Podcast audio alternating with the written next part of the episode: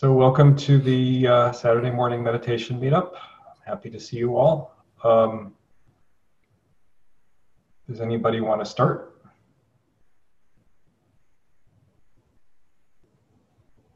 What's it, what does your cup say, Sam? nice. Ah. I wonder who I gave you that. I can start really quick. Um, Sure. I don't really have a question right now. I just wanted to say uh, the advice you all gave me last time was really useful. So basically, you suggested, you know, really looking for, um, really setting an intent to look for subtle distractions, sort of to notice them as soon as they come up. And that's been really, um, I want to say it's been really effective. I will say it feels like it requires a little more effort than I was using before. And so now, at the end of the meditation, I'm starting to get tired a little bit. Like I can do an hour, but at the end of the hour, I feel a little tired. So I'm experimenting with trying to figure out how to like keep that intention to look for um, subtle distractions, but not make everything super intense and not to like really put as much effort into it. So that's kind of where I am right now. Cool. I don't think it's really a question. Yeah. I just want to, I just want to say thanks for the good advice. Yeah. So uh, yeah, I mean that's that's like kind of the classic thing, right? Like how do I adjust? You know. Yeah. Yeah. You go one know, way, at, then you at go some the other. point, what you really want is to is to automatically notice them. So of course that doesn't happen at first, and so part of part of the process of learning to automatically notice them. Sorry, my, I got up fairly recently. And my eyes are still full of goo. Yeah. Um, part of the uh, part of the reason for uh, or part of the process of learning to notice them quickly is just uh, learning to let go and then notice that you didn't notice them and let that sort of groove your intention a little bit so that so that after a couple of tries you start noticing it automatically rather than like being in that state where you're just kind of like notice notice notice notice notice notice, notice. 'Cause you don't want to Exactly. be you don't want to be in that state that's not Right. that's Yeah. that's like if, if you can do that for an hour like you're kind of awesome but Yeah, it's not quite that. It's a little bit. It's a little bit off from that, but it's still checking pretty often. And Yeah. yeah, I'm, I'm playing with it. So I think it's working. cool All right, that's all I want to say on that. All right. Welcome, Steve. So, uh, anybody else got any exciting stuff to talk about?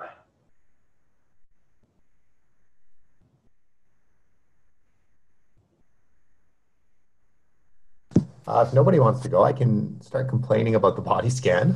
All right. All right, so uh, my complaint is that it's such an inconsistent practice for me that um, how much I can find breath sensation seems to vary really grossly um, sit to sit. And it, it doesn't seem to have to do with how tired I am or when I ate last or any sort of external factor that I can tell. Sometimes they're there uh, as soon as I look, other times I, I stare at a body part for a little while and they slowly sort of materialize. Uh, and sometimes just nothing happens. Um, but I've been at the body scan for probably like four or five months now, uh, with like large periods of that being only doing the body scan. And it seems like this has just never changed. Like it's not getting better over time. I'm not, I'm not cultivating like a receptivity to these uh, subtle breath sensations over time. Um, so it makes it hard to, like I struggle with agitation when I'm doing the scan often, because as soon as I start to scan the first part, if I can't find breath sensations there, I can basically tell that I won't find them anywhere. And there's nothing it seems I can do at the time to change that. So, um, when you're doing the, the body scan practice, do you do the thing where you where you do your where you follow your breath sensations with the nose, then do the body scan, then come back and see how the breath sensations are? Yeah, I do that. Okay, when you're having a day when uh, you can't find the breath sensations, um, does your experience of the breath of the nose change after you've done the body scan? Uh, yeah, so that that's really hit or miss. So uh, for me, that doesn't actually work that well as an indicator of whether uh, the body scan's meant to reduce dullness, right? So I, I guess you're asking, is it actually succeeding in its goal, regardless of what I'm finding? Mhm. Uh, the, the answer I have there is that uh, breath at the nose is not really a good indicator for me because I have this uh, kriya, this energetic thing in my face that sometimes will just obliterate breath sensations there no matter what. Um, and that, that's also very unpredictable. And it doesn't seem to correlate with uh, intensity of that, the facial thing doesn't seem to correlate with, uh, with the body scan being good or bad one way or another. but often when I go back to the nose, I, I just feel almost no breath sensations. Um, sometimes the sensations are really limited, but I can clearly tell they're more vivid in the limited like range that I'm experiencing them. Uh, but it's really all over the map. Hmm. So when you um, when you have that Kriya experience at the nose, um, is it the case that the breath sensations aren't there anymore, or is it the case that, that they're a lot softer than the Kriya, like a lot less intense than the Kriya? Uh, the Kriya That's theoretically. It's not actually an intense sensation anymore. It used to be that way. Now it really is just like a muting sensation. A muting um, sensation. Like the energy, energetic thing itself doesn't have much sensation around the nose. I feel it kind of like here, but that's easy to distinguish from the breath sensations or from the nose at least sensation. Huh. Um, it mostly just dims. Like I can tell when it's dimmed breath sensations, and uh, that's how I can tell it's there. Hmm. So, um, if you follow the breath at the nose, what's your experience of uh, dullness and agitation? Uh, I don't really get agitation anymore. I've I've sort of accepted this this Kriya thing is going to be there for forever. Uh-huh. It's fine. Um, dullness is varied. I I don't really experience too much dullness these days. Yeah. Okay. What happens if you try to do stage six practices? Um, it works kind of intermittently. I mean, uh, stage six practice I usually go for is the whole body breathing. Right. And that's what, given what I just said, that's kind of tricky. Yeah. Uh, usually I end up just going for the subtle movement sensations in my upper body, uh, which are, are good enough, I feel, to do the, mm-hmm. the whole body breathing pretty successfully. Do you ever try to see if you have access concentration? Um, I'm not sure how to do that except to try to enter jhana, which right. uh, not succeeded yet. Okay. All right. Uh, I don't know. I'm kind of drawing a blank. Sam, do you have anything? Um, something that comes to mind for me is, uh, well, in stage five, you're not, um, it's not just the breath sensations that you're looking for. It's like any sensations in that body part. Uh, I think people make that misconception a lot, like you're just looking for breath sensations in stage five, but that's not the case. Um, so the stage six practice is looking for the breath sensations specifically, but it, um, I'm wondering, is there anything else going on when you uh, try to observe a body part that's not the breath sensations? Yeah, I can definitely find um, just non-breath sensations for sure. Yeah, those are pretty clear. So I would um, focus on that. Um, include those in your scope of attention when you're doing the stage five practice. Um, because uh, for one thing, that'll allow you to um, stay on that specific scope of attention better because you're actually including other sensations in in your scope. And uh, also, um, I think it's important to just hold the intention to ex- observe whatever you're observing vividly. Um, and it seems like what, it, what you're doing is working because you, you mentioned that uh, you're having more vividness when you go back to the breath of the nose, mm-hmm. um, even though it's kind of uh, tough to tell sometimes with the whatever else is going on there. Um, but that's kind of that's kind of my thoughts on it. Um, yeah. Okay. I, so, uh, can I, sorry, Ted. You want to go ahead? Oh, it sounded like somebody else wanted to say something. yeah, I want to add something. Yeah. Uh, in the book, Culadasa talks about the meditation on the elements, and I know I have spoken for it a couple of times, but I never see anybody discussing it. And I think that, at least to me, it helps a lot. The instead of perceiving only the, the breath sensations, which are associated with the air elements, you can perceive other sensations for each element. So for for Earth, there is stability and there is solidity or some, something like that. And I and, and I think that goes uh, with what Sam was talking about. So you don't have to focus specifically on on only the, the breath sensations. And I find personally that the the air sensations are the most difficult ones so sometimes I, I go to the to each element in turn, and I can sense some of them and not others. And that has helped me at least. Now i am trying to, to go to the, the body scanning with the breath sensation, but sometimes when that doesn't work, I go back to the, the elements and that helps me. So maybe it's something to try. I'll take a look at that. I can definitely imagine just giving um, giving more categories of sensations to look for would just make me find more, and that would make the whole practice more effective and more satisfying. Yeah. Well, and I mean, I I I, I kind of get what you're you're you're describing all the time, and um, to me, I think it it it it just means to practice um, not looking for uh, like a product or looking for a specific situation. Instead, like uh, thinking more process process oriented, right? And um, you know, just thinking, okay, what what are the skills this is trying to develop, and and and realize, oh, okay, so this is what's coming up my meditation, but how do I develop the skills? You know, using working with this thing that's coming up in my meditation?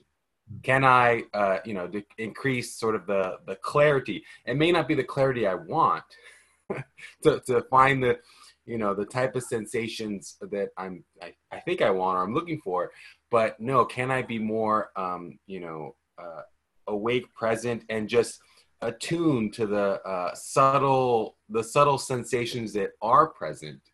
Um like you know if you if you say like oh there's a sense of uh mutedness okay well what you know how do you know that? What what are the components of that and stuff? Because there's you know there's there's clearly there, there's um you know whenever you're like awake present conscious there's always sensations but it's just again like even um even being more attuned to the sensations that are present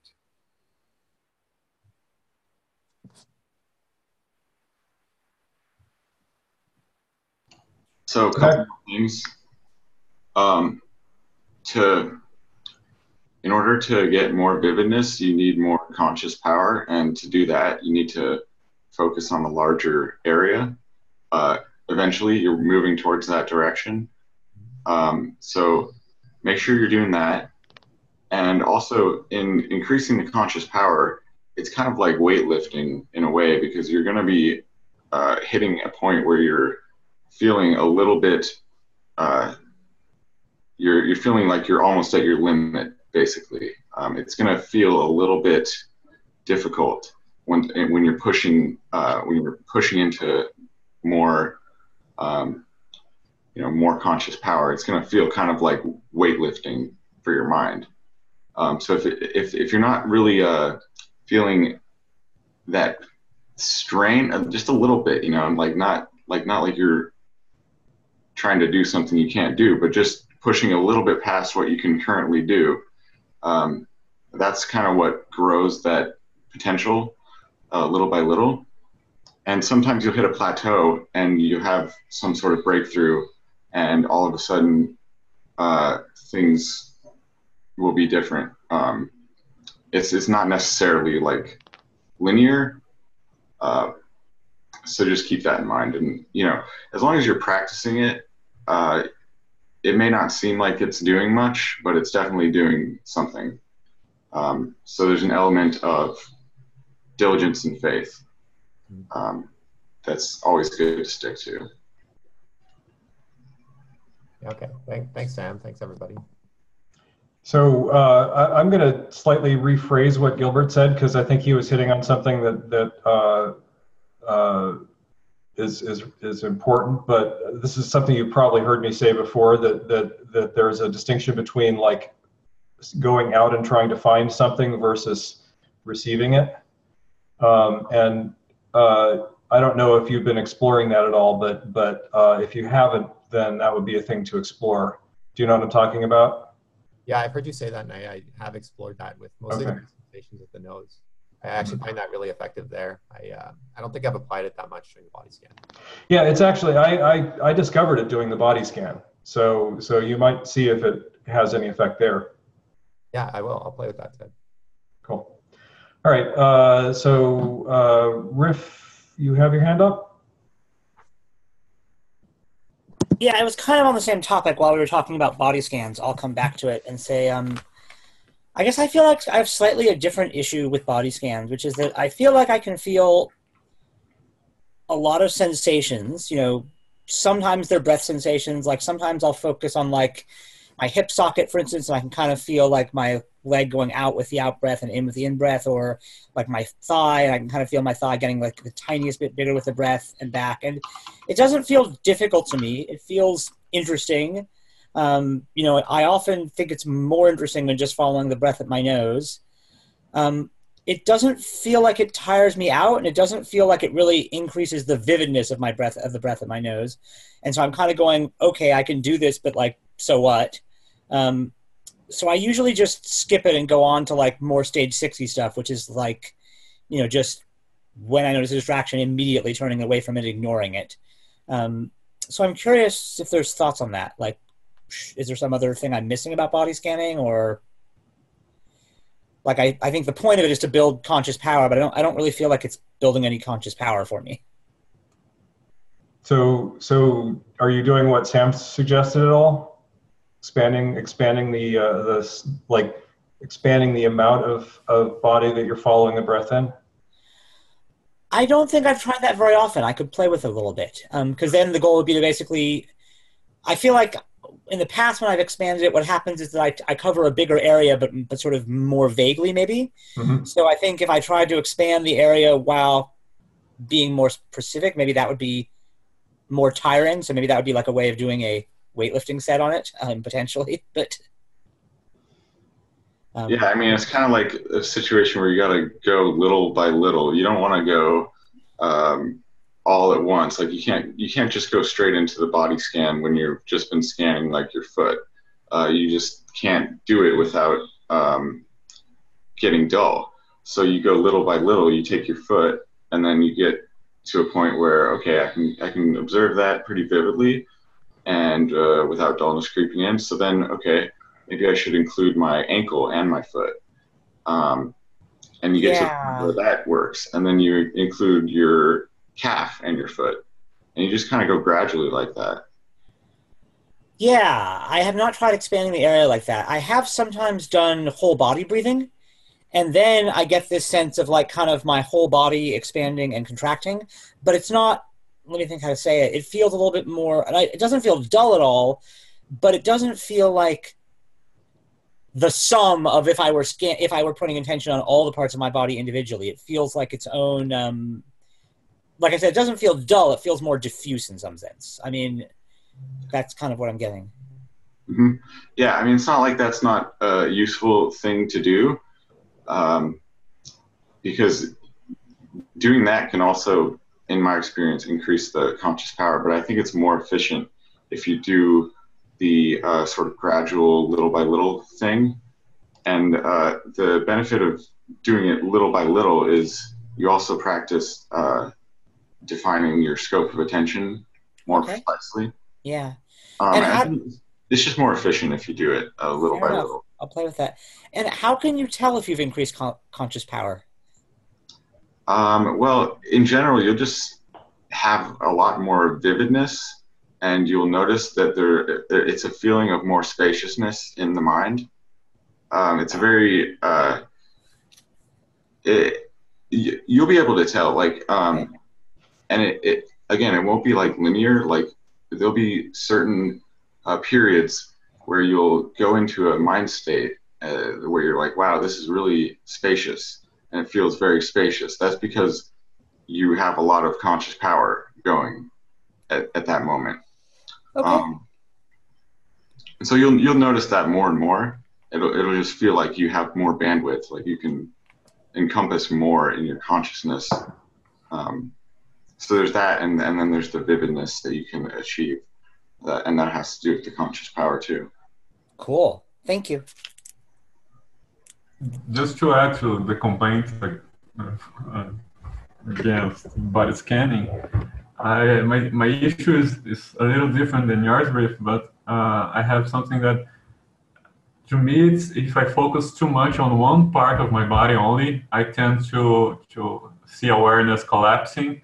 So I, usually go to my hand back to the breath, the other hand back to the breath. And when I feel confident enough, uh, not only I try to, to expand the scope, but also I try to, to vary the, the combination. So I try my right hand and my left arm, and my left hand and my right arm, and so with the foot. And that also helps me to, to have more control on the scope of attention.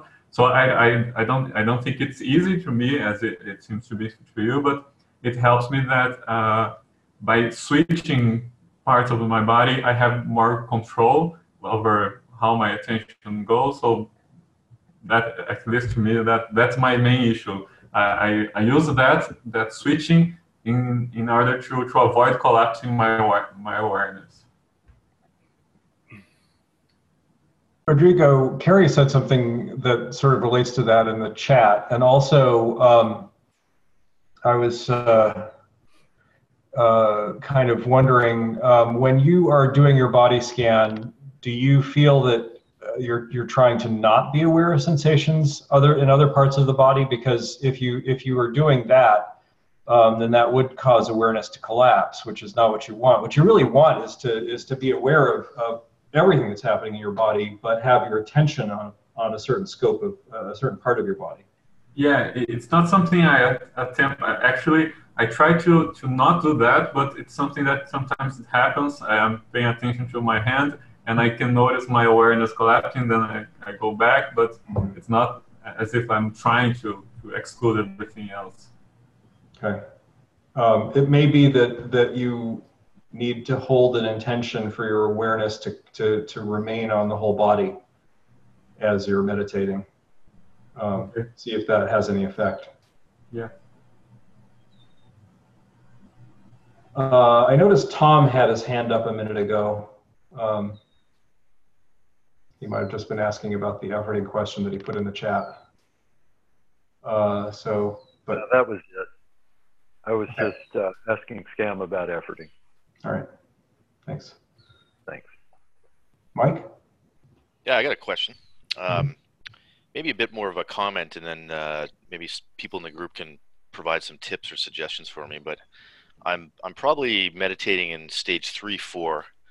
Um, I've definitely noticed, and I've been there for a while. I've definitely noticed a pretty big improvement into um, the amount of peripheral awareness I have. I've I think I'm cultivating a lighter touch now on the the breath that I had a few months ago, where I was really bearing down on it and blocking out a lot. And I think I that wasn't the right the right uh, technique. And so I think right now I'm I'm trying to explore dullness. I think a lot of my distraction and uh, occasional forgetting is related to dullness. So I'm trying to get a better sense of feeling it come in, feeling it progress. Um, and so, if anybody had any tips on how to explore dullness, uh, that probably helped me out a lot. One thing I've definitely noticed is I've I've now been able to see these sometimes pretty weird thoughts, and it's like I see them right at the root. Like they're not yet uh, taking me on a ride of you know forgetting and mind wandering, and they're they're weird. And I, I'm thinking that that's probably a sign of dullness. But uh, if there's any comments there, that is a sign of dullness. Yeah. Okay. Yeah. So uh, what, one thing I've been trying to do is I've I've read some of the uh, the Reddit you know stage four tips, and so I'm trying to work with some you know micro intentions of uh, vividness and of um, almost just vigilance of noticing the mind um, in a little bit more of its state. But if anybody has suggestions, uh, feel free. So uh, one thing that I would suggest you see if you are noticing is, and you may recognize this when I tell you about it, is you may notice like just as you're meditating moment by moment that some moments are more, uh, they feel more engaged than others. Does that does that resonate at all? Yep. Okay. So uh, the moments when you're feeling more engaged, you have less dullness the moments when you're feeling less engaged, you have more dullness. Engaged is a really good word. Yeah. Yeah. Yeah. And so, and you know, my experience of, of that is that if you're if you're in that place where dullness is is something that's that's got the potential to happen, that you'll find that you're alternating between engaged and disengaged a lot, and then after a while you stop noticing it. and that's dullness. That's like at that point you're already in dullness. It's not very strong, but it's it's dullness. So uh, so you already have the acuity of, of perception that you need to, to identify dullness. The fact that you're able to, to differentiate between engaged and disengaged is already you already know what to do. And so now your trick is when you notice that you're that that you're that that happening, when you notice the alternation between engaged and disengaged, um, you can just intend to be more engaged, and that may when you're when you're at that level of subtlety, that may be enough to keep you engaged. But if it's not, then the other thing you can do is is uh, work on like when you notice that you're alternating between engaged and disengaged. Uh, when you notice that, um, just check to see what's happening in peripheral awareness. And if the answer is nothing, then go do something about that, and then come back and see how things change. I think that's going to be so. It's almost like uh, engagement is a predecessor of dullness or yeah. I mean if you think about it it's engagement and disengagement are kind of like like you know when you're engaged you have a lot of moments of mind that are on the object. Mm-hmm. and when mm-hmm. you're disengaged most of your most of your perceiving moments of mind are on the object but there are fewer of them. Yeah. And that's why it feels like you're disengaged. So, so when, when you said uh, look into peripheral awareness and if you find nothing can you unpack so, that a bit yeah, so so for me, if, if I find myself in this state where I'm where I'm about to to dive into dullness, um, what I do is actually go and just try to see how much I'm noticing in peripheral awareness. Like, can I hear the sound of a highway um, four miles away from here on the other side of a ridge? If the answer to that is no, then have, form an intention to hear the sound of the highway on the other side of the ridge because that's a very subtle sensation, right? It's, it's an external sensation, it's very subtle. Uh, as soon as I notice that, then I go back to the breath. And, and so what I've done is I've just using, this is checking in, right? I've used, I've used attention yep. to explore awareness. And by intending to have a very subtle sensation in awareness, in, uh, in, in, ex, in extrospective awareness, that expands awareness out. And then I can come back to the breath and put, and, and intend to keep that awareness going. But but now I'm now my attention is on the breath. Okay. And, yeah. So, yeah, I think I'll, I'll, experiment with that. I think that that uh, resonates pretty pretty good with me. So I'll try that. Thanks. Okay, cool. Uh, Rodrigo, you have your hand up. Yeah, uh, I was actually wondering about something you, you, you told Joel. Uh, how do you know if you you have access concentration? You were asking him if he could tell. And if you have access concentration, you have access. of course. yeah, it was exactly what Schultz said. If you if you have access concentration, then you can go into jhana. But that's the only test. The only way of knowing. Just go to jhana, and if it doesn't well, work, then you don't have it. I mean, you might you might have access concentration before before you can go into jhana because you don't know how to go into jhana, but that's how you tell that you have access concentration is that you can go into jhana. So so if you think you have access concentration, you might as well check, see, can I go into jhana? And uh, okay, yeah, and then if you hmm? sorry, yeah, so and then if you go into jhana, then then you have it. yeah. Uh, uh, is that the same uh, as uh, the stability of attention in stage six? Uh, you can go into you can go into light jhana in stage six, right? You can go into the body jhana in stage six. So so that would suggest that you have access concentration in stage six. But because I, I, I'm I'm still doing uh, stage even four and five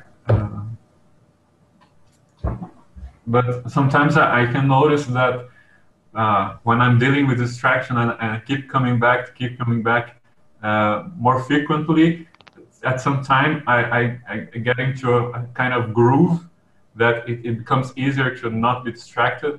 And yep. I've, I've noted that, it, that, that it's distinctive, but uh, uh it's still very unstable, let's say. So mm-hmm. I was wondering maybe, maybe that was that was it.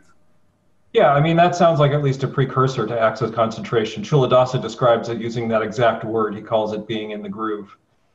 Um, oh, okay. Yeah, so interesting. I, I have one comment, actually, another comment that relates a little bit to Rodrigo's question. This is actually the question for me. Um, before I, I, I got the book a couple years ago, I, I was basically just like a I wasn't practicing as diligently as I am now, uh, which is daily, mm-hmm. and but I was like a Dharma nerd. Like I, I, could, I had an appetite for Dharma books, and I was probably spending more time reading about meditation than actually meditating. And I read Leigh Brasington's book uh, on the jhanas, and I tried the techniques. And after a certain amount of time in my meditations, I was able to feel some piti waves in my kind of the area below my belly button a little bit. Um, and at some point, you know, I, I just decided to try his technique of putting my attention on that, that sensation. And the first time I did it, it got so much bigger so fast, it startled me and, and I lost it. And, and that was kind of the, the end of that. And I think on the, uh, you know, the subsequent sit or a sit soon after that, I tried it again and it was like a garden hose of orange crush got connected to my navel and it just turned on and it just exploded all through the body. Um, and you know after a while that experience changed and was less intense and i got to this state of mind that was un- un- unmistakably an altered state.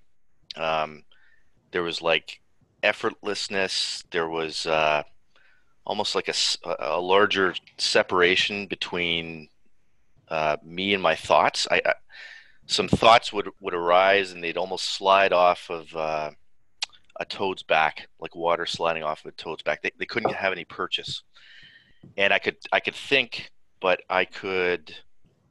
Uh, I was just marveling at how stable that state was, and I felt like I could stay there for a very long time. So here's my question. So it, it seemed a lot like Jhana, Um, and my question is I find it a little bit perplexing that after I picked up the book and I've now put more time and, and effort, that I can't seem to get the same level of piti arising. And so my question is, you know, am I less concentrated now after a lot more effort and a lot more diligence than I was back then. Like, any comments about that? It's kind of interesting. Like, it was very common for me to generate these piti sensations back then, and, and I don't anymore. Yeah. So, I mean, that's really interesting, right? So, so first of all, that what you described sounds very much uh, sounds like it was first jhana, right? The orange crush thing. That sounds like first jhana. Mm-hmm. Um, and you know, it's it's rough, right? But it's it's it's jhana. Um, and what you described as uh, the sort of more tranquil state after that could easily have been second jhana, right? The pleasure jhanas. Um, so uh, the trick about this is so so. Were you able to do that consistently, or was that something that happened like once or okay? Yeah, it so, happened once, and I think afterwards, uh, my desire for it to happen again was the mm-hmm. biggest barrier. Yes, yeah, right. So so there's a there's a very good chance that that's what's blocking you now. And so so uh, part of this process of going through the stages is actually getting to the point where you can let go. And uh, that's what stage seven is all about. It's about like getting to the point where uh, you're no longer trying to control things. And you really, it's difficult to get into jhana if you're controlling because jhana is not controlled. Jhana is a, is a feedback loop. It's like out of control. Yeah totally out of control. That's not. It's not about control. So. Uh, so you so so what you're doing right now is actually kind of kind of developing the building blocks that would in principle allow you to get to jhana consistently um, the, it, is it possible that what you're doing right now is actually making it harder to get to jhana yes because what you're doing right now is controlling right and so i also so, wonder I, I, I, there can be that. I also think that uh, the way the book's written, there's there's a vipassana element to the instructions, mm-hmm. and you know, you're you're you're looking for individual breath sensations. There's a lot more focus on sensations, and I mean, the book goes into. That's why I love the book. It goes into so much more detail on technique, but I think that back then, it's almost like maybe um, I think when you you don't have those instructions to look for individual sensations to to really deconstruct the breath a little bit more, Mhm. that you can almost solidify the concept of the breath, and it becomes um, smoother Yep. um, and a little bit uh, I don't know what the word is, but you're you're not you're you're not focusing on sensation anymore. You're almost creating a a smooth concept. Yeah, you're making a movie out of a bunch of frames. Yeah, and maybe that's more conducive to those states, The movie? or just just uh, not so much deconstructing the breath. Uh, almost like uh, simplifying and, and getting into like getting into the groove is a very good word and and uh, so I'm wondering if I, I almost feel like uh, with TMI in the early stages, right? You're cultivating different skills that may not lend you to get in those states until later on, and, and I'm fine with that. I, I just want to do the work. Yeah, I think that's I think that's true. That doesn't mean that you can't also try to get into jhana the other way, but but uh, Culadasa does encourage you to develop uh, to get through to to to the point where you have um, uh, where where you're you're not as subject to subtle dullness before you do that. And so you're already having the experiences. What we were talking about before, you're already having the experiences of almost being able to see the difference between subtle dullness and not. And so, so you're actually in a really great place. Um, you just need to. I mean, I don't want to say like just keep going and don't worry, but but because, because Yeah, think but I, I- I'm just going to do your. I really like your engagement uh, analogy there. I'm going to really explore that. So thanks. cool. Yeah. Well, So- and I mean, I also sort of throw, throw in there that, um, you know, that was also a, a dissolution, dissolution-y type experience. You know, like there, there's uh, at the very least uh, some some insight sort of in there in terms of the even just the the dissolution of some of your ideas about the the body, right? Because you you can't have um, sort of that the you know scintillating piti vibrations all throughout kind of throughout your body with your typical you know conceptual rigid you know idea of seeing your body as like just this you know two dimensional or maybe three dimensional but but just like a thing right with rigid boundaries. But you know so it's it, it's just uh, something to to throw out there that um you know i mean it, it's it was like an insighty type experience and, and you know to expect to have you know maybe more of it um you know or not or you know yeah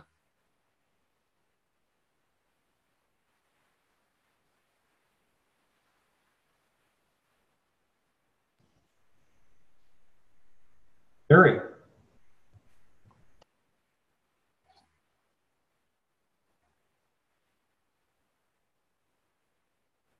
Well, um, Mike just described something that is very similar to what I've been having happen, um, but with some big differences too. But the, the his description of being in an altered state, like, really resonates with me.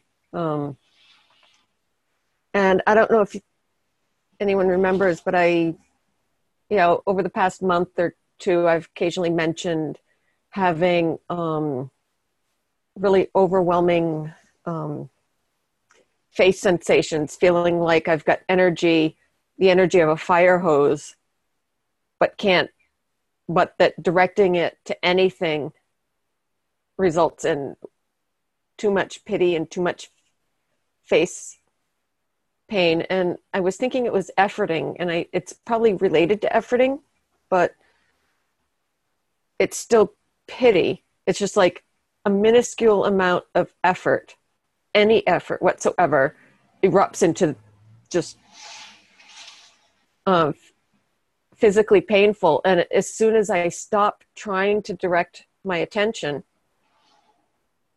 um,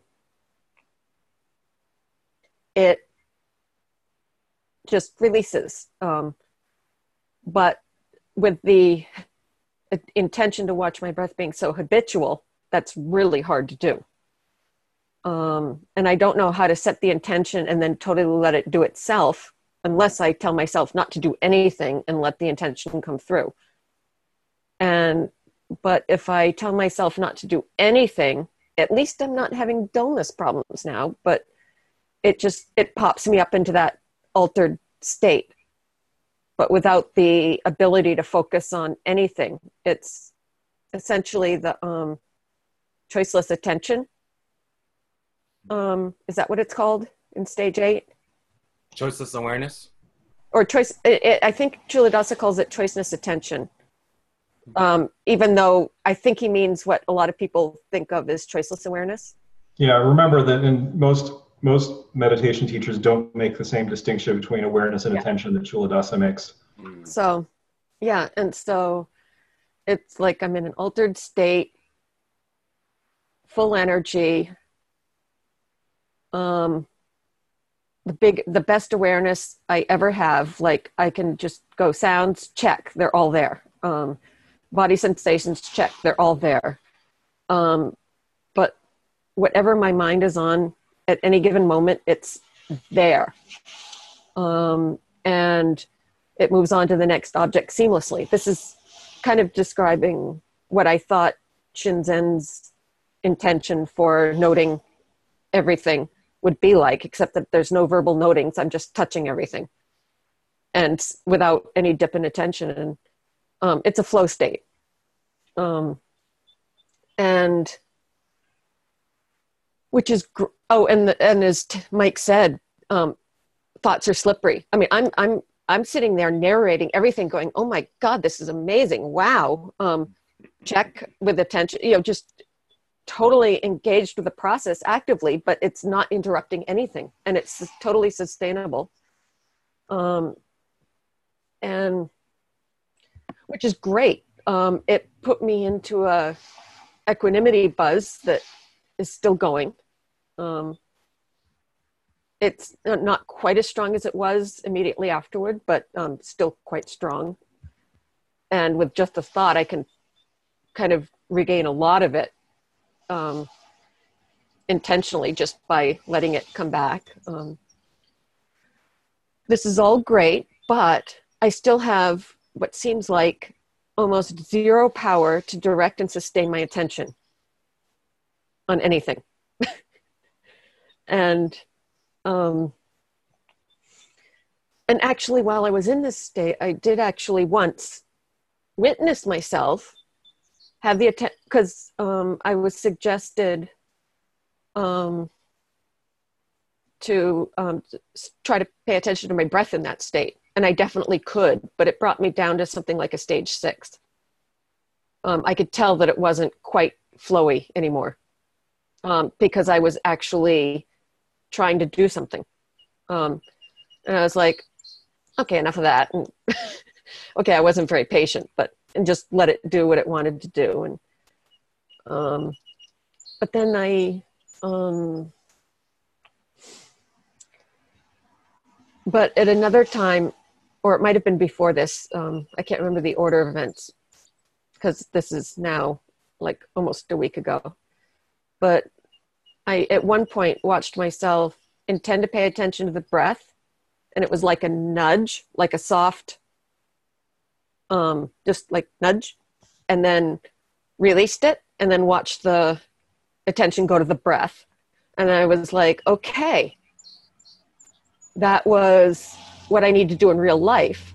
I mean, when I'm trying to pay attention to the breath, make the intention and let it happen. But it doesn't happen unless I sustain the. It's it's not staying there, and it's it's kind of like it's a stage three phenomena where it's not just staying there, but I can get into stage four, but with a lot of piti. Um, and so it's just kind of, I have, yeah, I just haven't quite figured. I know I need to um, prioritize stabilizing and sustaining attention. Um, because, oh, yeah, I had um, blackout not blackout, but um, where things stop when I was in that flow state. Oh, no, no, no, no, not in that flow state. Sorry. Immediately after one of them. Um, and they didn't.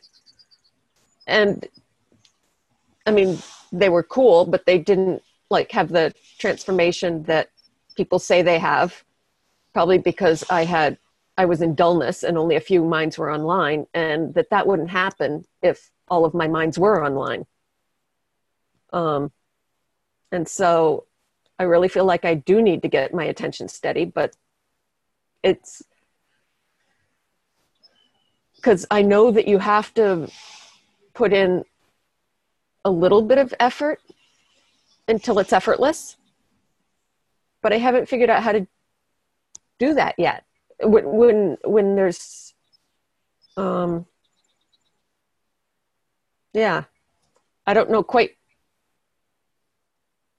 It seems like I there's no way to apply less effort without applying no effort. But I do think there's a submind there that is applying it that I can't tell, or I don't know. That's just.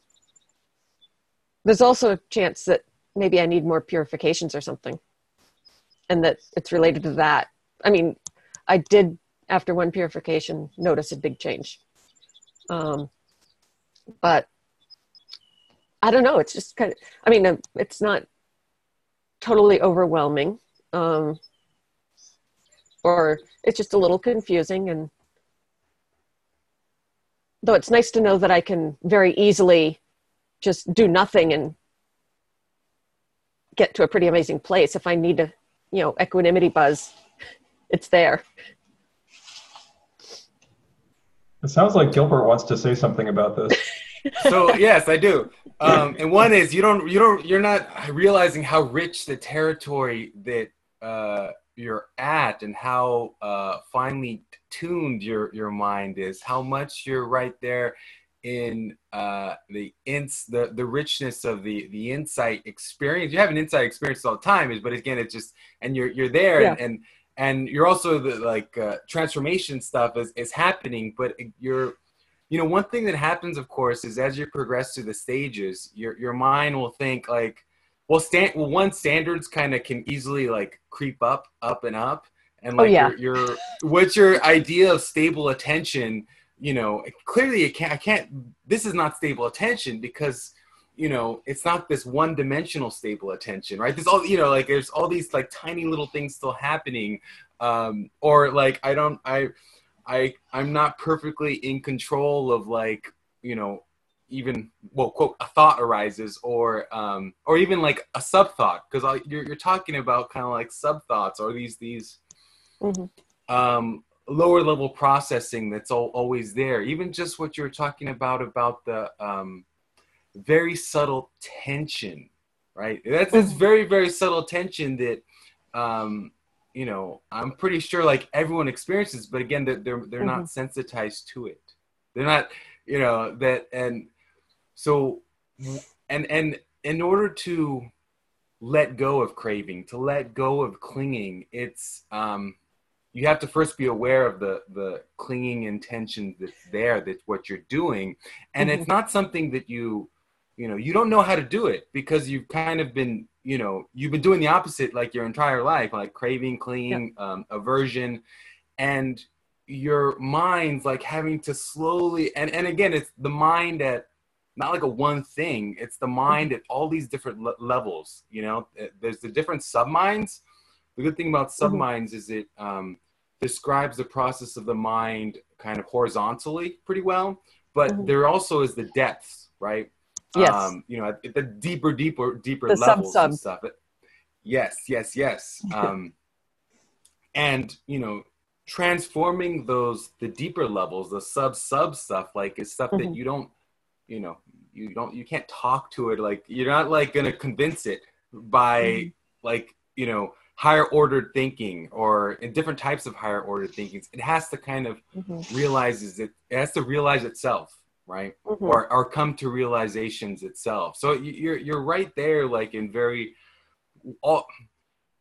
You're right there in the the, the, the, the territory you want to be at, and Mhm. it and it's in some sense it's just like recognizing it's like oh wow no this is like Mm. this is beautiful deep territory and like this and to continue with your practice as you're practicing Mhm. and and to not yeah because I one thing you're you're saying like yeah I don't you know um I don't know if I have enough stability in mind. Like I'm kind of at stage three. I think you, you're you you're you're clear. You're, you're definitely in uh, higher higher order stages, but it's it's your.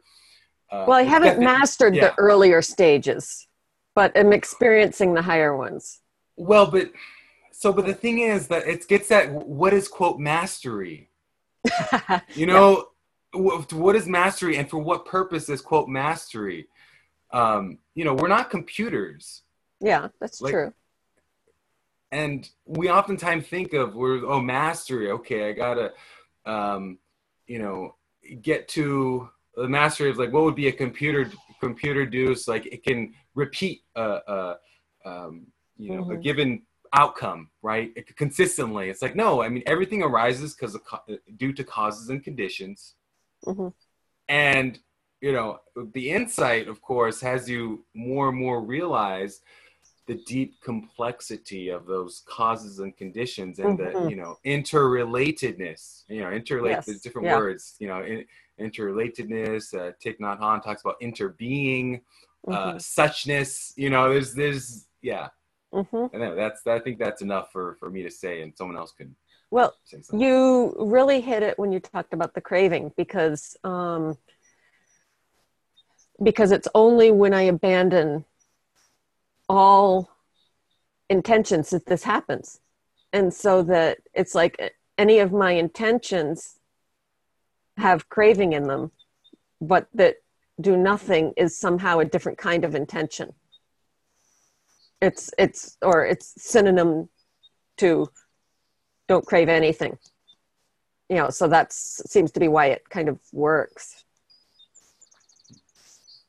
And and to me that's that's the heart of the buddhist teaching is talking about craving which is linked to suffering. Hmm and yeah yeah. So Mhm. easily it seems like people get confused and I- or not confused but they focus on other parts subparts Yeah. which are like that's no that's not the core that's you know and and it's not that that's the one core but that is like you know that's that's very important that's that's the um you know the heart of the the four noble truths right yeah yeah So um, something completely different stuck stuck out for me when you were describing your experience, which is Mhm. fun. Um, which is you you I think you talked about this last time, and, and I can't remember the details anymore. But you said that when you try to concentrate on something, you get physical pain. Yeah. Um, and uh, rather than seeing that as a problem, um, I would suggest that you might want to investigate what's actually happening there, because um, that is probably uh, actually an obstacle, right? Like, Mhm. like you shouldn't be getting physical pain when you try to concentrate. Well, it shouldn't. It, that if you had like a perfect equanimity, that wouldn't be happening. And Right. so, so this is you've you've heard me use this term before. This is a reproducible bug oh Right. it certainly is right? So any bug that is reproducible is like just the perfect opportunity for investigation because you can make it happen consistently. Yep. So um, so one of the things to do, and I wouldn't suggest that you like try to wreck yourself doing this, but it's one of the things that you can do in your practice is do the thing that creates the bug and try to observe what's happening closely, and without without a desire to stop the pain but rather just with an exo- a desire to see what's happening. Uh, the more that you want to stop the pain, I think the, the less effective it'll be.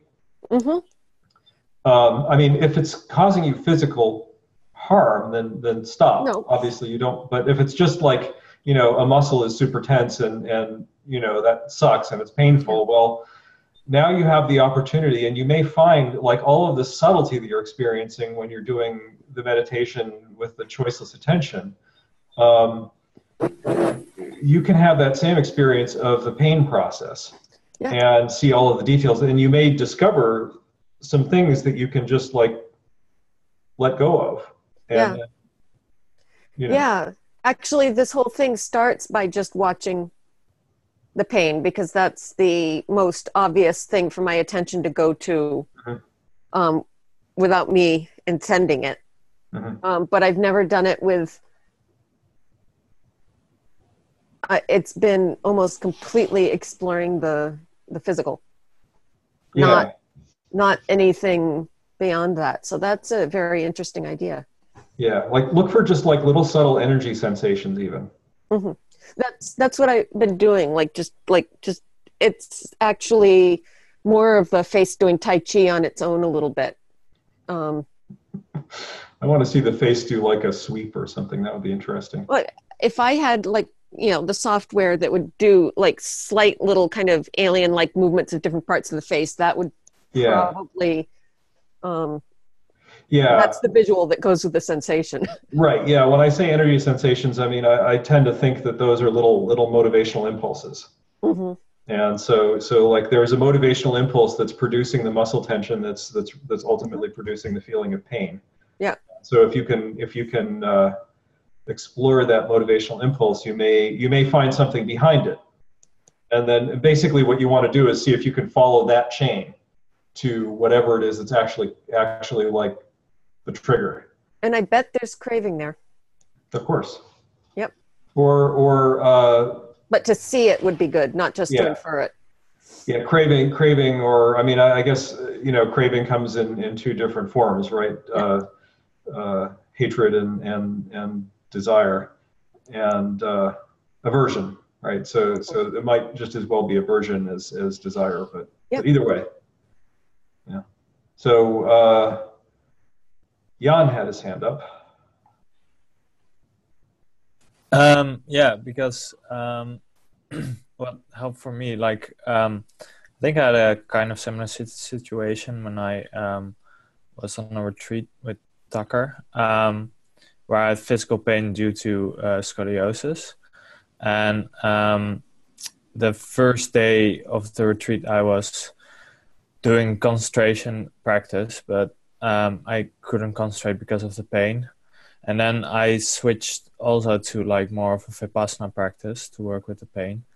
And what he suggested then to me, and that really, really helped me, was to um, observe the space of awareness um, while having this pain and what happens um, with that space of awareness um, uh, if you get this pain. Um, and maybe that could also be a good practice for you as well because it, yeah your situation sounds very similar so um,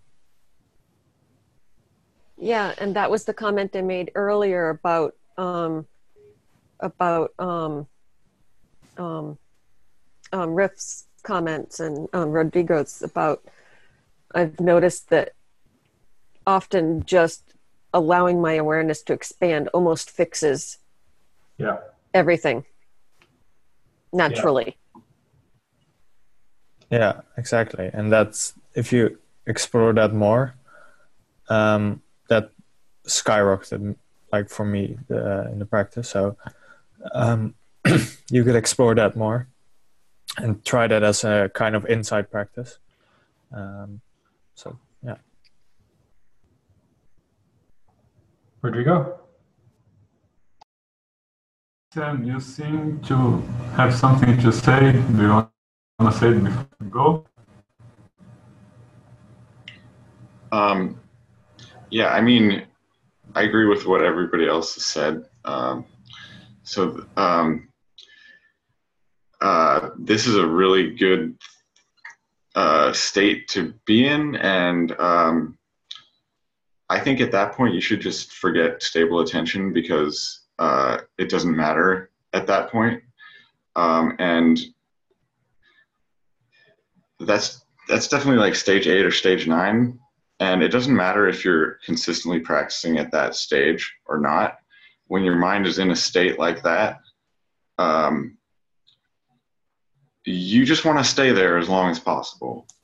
And you just want to just let go of Mhm. anything you think about it and just just hang out there Yes. and so Gilbert pretty much uh, explained that in more detail, but that I totally agree. Um, just just hang out there as long as possible, and um, forget about stable attention or anything about TMI or the stages, and just um, that that's a that's a very good state to be in. So, Yes, definitely. And actually, um, now that I think of it, the equanimity that comes from that probably makes it easier for me to handle whatever has been blocking me in the other areas to face it and deal with it and see it, recognize it, and just process it um, because it will come back. Um, if it's something that needs to be addressed, it, I definitely have faith that it will come back um, at some point. So I don't have to worry about skipping it. Um, I'll be put back there if I need to be. Yeah. Um, one, one last thing. There's this, a certain point um, where um, you just have to like let go of any map or conception of meditation and what is what you're supposed to be doing and uh, that sort of thing. So you just got to let go of everything at that point and um, I think you get it. yeah, no, I felt like I've been doing that since stage two. Um, that the, the the stages have been guiding me incredibly, but then I go and do it my own way, but progressing through the stages, but a little kind of strangely. Yeah. Thanks. I was going to say about uh, what you mentioned that you, it feels sometimes that you're back to stage three with attention, not not doing what it was supposed to do, and I think it it varies depending on, on a person's path on meditation, and when we think about as Gilbert was saying about sub minds, you have different levels and sub sub minds and we tend to think sometimes that the others are subminds, but my is not a submind. So at first, it feels as if in the first stages, we are one amongst a million subminds and we are fighting and we want to pay attention to the meditation and to the, the meditation object and all the other subminds are getting in the way and pushing us around. And sometimes when you when you you get to to I don't know to to disidentify with the submind and identify with a, a larger mind, uh, a larger submind, let's say, or, or super mind, in not in a super human sense, but just above uh, other subminds, you can see the sub subminds, and as you were saying, uh, they they aren't doing what you wanted to, them to do. It. They are paying attention to different thoughts, but you can see them doing that. You're not being pushed around by them because you're not in the midst midst of them. So I think that sometimes we, when we think of attention, we think of we are in the middle and we are trying to make everyone do the same thing. And when you, you go to that state and you can see the subminds relating to themselves and thinking different thoughts without pushing you around, it, it's hard to, to see how you can make them do what you want them to do. But I think that's the part of the part of the unification process.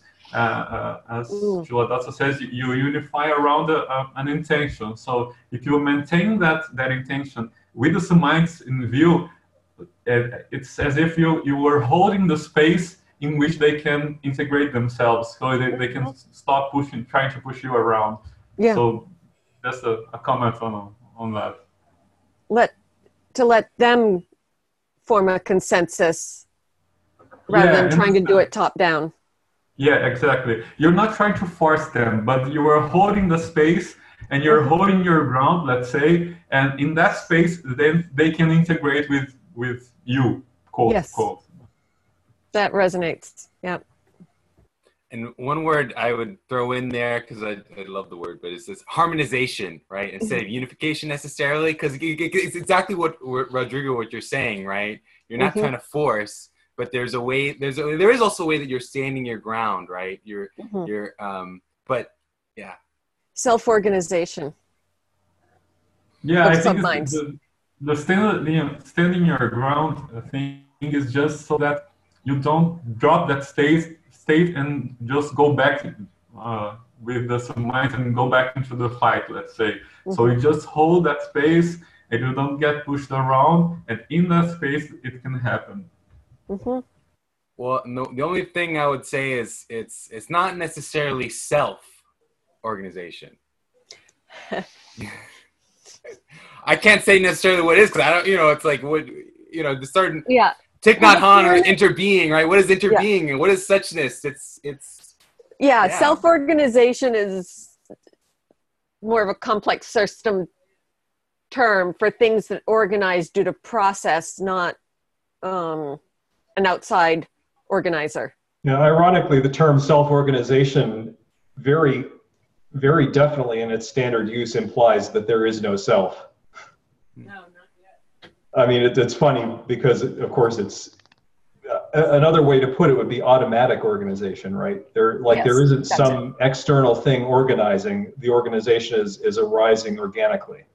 hmm well, I guess with me, I was thinking like uh, the boundaries, right? I was the, focusing on the sort of the boundaries, right? And so it's not necessarily like, oh yeah, I'm organ. There's that boundary of self, and I'm, you know, w- everything that's w- within that boundary. It's No, no, like, no, no. yeah, yeah, No, I, I'm borrowing a term from complex systems. yeah. Sorry about all the yawning. So, uh, who's next?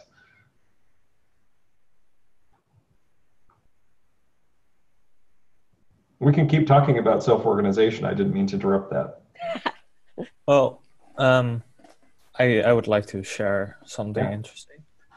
Um, so my practice is now um, made of. Uh, if I have a sit, I divide it into two parts. First part is uh, concentration. The second part is vipassana. Um, and since retreat, I haven't had like a lot of negative emotions in my sit. Um, but last week, um, they have um, yeah they, they came back more in my sits and um, i actually had a, a lot of appreciation for the negative emotions. Um, there was um, one sit um, i do like a diet um, that that's called intermittent fasting. So basically i don't eat um, till like half past 12 um, and this time it was like one o'clock and i'm like hungry. And then i decided to sit down. And um, during my sit there was a lot of stress um, but uh, in this set, um, i could really well observe the stress like the space of the stress how it intervened in my awareness and everything. And there was this like appreciation of the stress like joyful stress uh, it seemed a bit like that. And then after like some moment it just disappeared. And uh, there was just joy left. Um, and this is this was also happening with anger in one of my sits um, um, and that was due to uh, something that happened the, the previous day. And um, yeah it was really f- funny to see it and to observe like what was happening. And when you're like have a distraction in that moment you're not um, mindful and um, you don't have that appreciation or that um, yeah of, of the negative emotion but once you're out of it then there's all this i had this appreciation of of these negative emotions. And i just uh, yeah want to share that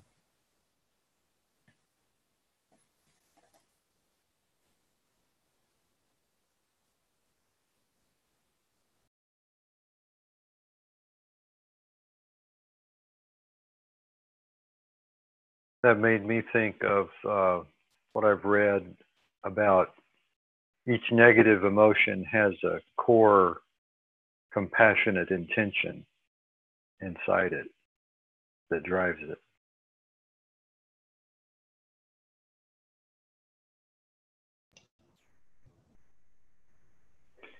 Also, Jan, I was trying to read your sign behind you last week and couldn't quite make it out. Now I see what it says. It's a U2 song, right? Yeah, I still haven't found what I'm looking for. Well, I better get going. It's good seeing everyone. Take later, care. Gilbert. Take care, Gilbert. There's this term uh, that they use in Tibetan Buddhism called the wish fulfilling jewel. And um, there's a saying that goes along with that, which is that an annoying person is better than a wish fulfilling jewel. Um, and the reason that an annoying person is better than a wish fulfilling jewel is because um, a wish fulfilling jewel can only give you what you wish for. Like it's like a, a wish granting jewel. You, you wish for something, you get it. But you can only wish for things that you know how to wish for. And uh, in Buddhist practice, the things that we're trying to reach are things that we can't conceive of, like literally can't conceive of. We have no idea what they are until we until we experience them. The only reason we know they're there is because we have enough faith in somebody who's suggested that they're there that we try to do the things they suggest we do to get there. Um, and so uh, when I see I still haven't found what I'm looking for, I think of that, you know, that wish fulfilling jewel because because really, like we don't know what we're looking for. We're looking for something, but we don't know what it is. And uh, you know, we have a, an idea of what it is, but or, or what it, how it functions, but that's all. And so so uh, having you know the the the experience that you were describing, Jan, of of having your your emotions come up, your your negative emotions come up, and learning from them is exactly an embodiment of that. So that's really cool. Yeah, in, in, meditation, there's something that I have seen in psychotherapy also that you develop a, a taste for the annoying because every time something happens that triggers you in some way, you think, oh, that's something I can learn from. That's something I, I'm not aware. There is something there that, that, that I cannot see that is unconscious. And at the same time, it's, it's working in my life.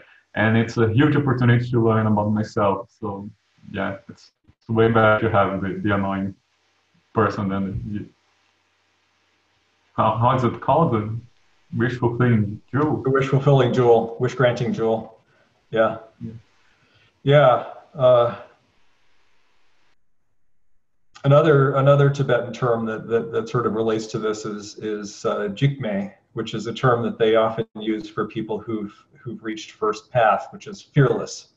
Um, and the reason that it's called fearless is because uh, you develop this eagerness to find all of the ways in which your mind is broken and you're no longer afraid of them you're no longer you're like you, you see them and you're like okay i'm gonna i'm gonna just go address that now like like you know if i've got some some negative thing happening i'm like yay i noticed it like i will now try to put myself into stressful situations so that i can so that i can see what my mind does in those stressful situations, learn from it, and and uh, sort of uh, adjust. So it's a good place to be. Uh, so, does anybody else want to bring up a topic? I'll go because I, uh, mine wasn't really meditation related. Well, it wasn't too much meditation practice related. Can you hear me okay? Yeah. I'm using a new, new device. Okay. Um, yeah, so I've been practicing loving kindness meditation at the beginning of my meditations for about two weeks now. Um, and I there's something I noticed that I uh, I'm not sure if this is because of love and kindness or because I'm in I'm kind of back in English speaking country. My my secondary language skills weren't so great uh, where, where, I just came from for three months. But now, um, I when I go out to the store, the post office, or this or that, um, I really enjoy talking to strangers now. this was starting to happen, you know, maybe over the past year when I've been doing more meditation. I used to have more social anxiety related to that.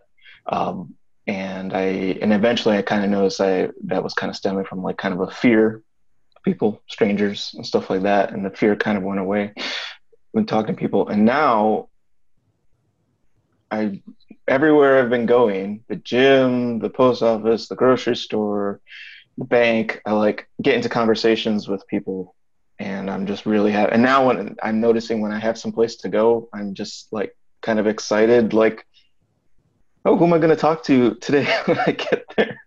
Um, and I, uh, I had a realization the day or two before, a day or two before, um, I was thinking about it. I, I had the notion my heart is open. And in the past, if I would have heard somebody say that, I would have been either not like get it on an on a mental level, but not really getting it on an emotional level. Like now, I re- really understand what that means. Like my heart is open to, ev- well, not everybody, but a lot more people than before, even strangers. So I just thought that was a really uh, cool thing to share. Yeah. This is exactly the result that you should experience from metta practice. yeah, I mean, like I said, I, I, feel like I was kind of going in that direction over the past year, and and yeah. so I can't 100% attribute it to loving kindness, but I'm sure that, that that's definitely helping a lot. Well, you yeah. were probably you were probably getting some metta practice out of just doing your regular meditation because that that is an aspect of meditation, even when you're just doing vipassana or shamatha vipassana meditation right? You, you have That's to have a certain degree of loving kindness towards yourself in order to do the practice effectively. And, and that helps with all of those little elaborations, the social anxiety and stuff like that. But, but doing metta practice as metta practice is definitely supposed to have the result that like you, you're wandering around in the world and you see people and you're just like, yay, a person. Great. That's awesome. Yeah. Really That's, I wasn't expecting that. I, I, was, I think, I think it's really cool. Yeah. Well, it's funny because I can see it in your face right now, right? Like, you know, I don't, okay. you, look, you look like a million times happier than you did like two weeks ago. Great. Well, I mean, I, and, and just and when I think about it, it's like it makes me happy because it's a milestone for me mm-hmm. coming from more like in the past don't want to talk to strangers yeah. no interest in that you know and there was a complete avoidance to that. And now it I, I just having it be neutral would have been cool but you know having it go in the opposite direction is kind of surprising and a very and a very nice thing for me. And and i just started so it's interesting to see where it's going to go. Mm-hmm. tom? Yeah i just wanted to piggyback on what Mike was saying, uh, I've been experimenting with informal metta out in the world, you know, and not necessarily talking to the stranger, but sending good wishes at them. Just as I see people when I'm driving, when I'm in the grocery store, whatever, you know, I hope you're happy, you know, thinking that to myself, not saying it out loud. And I've gotten a lot of good feelings from that. Yeah. Yeah, that's another great way to practice metta. And the nice thing about it is you can do it all day.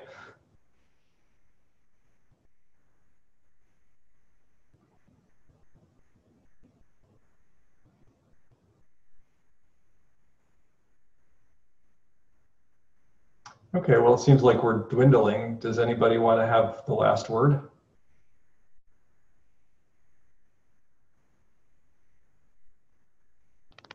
I see no. Yeah, I got oh, the last. Okay. All right, go go ahead, Tom. no, I was just saying, yeah, I got the last.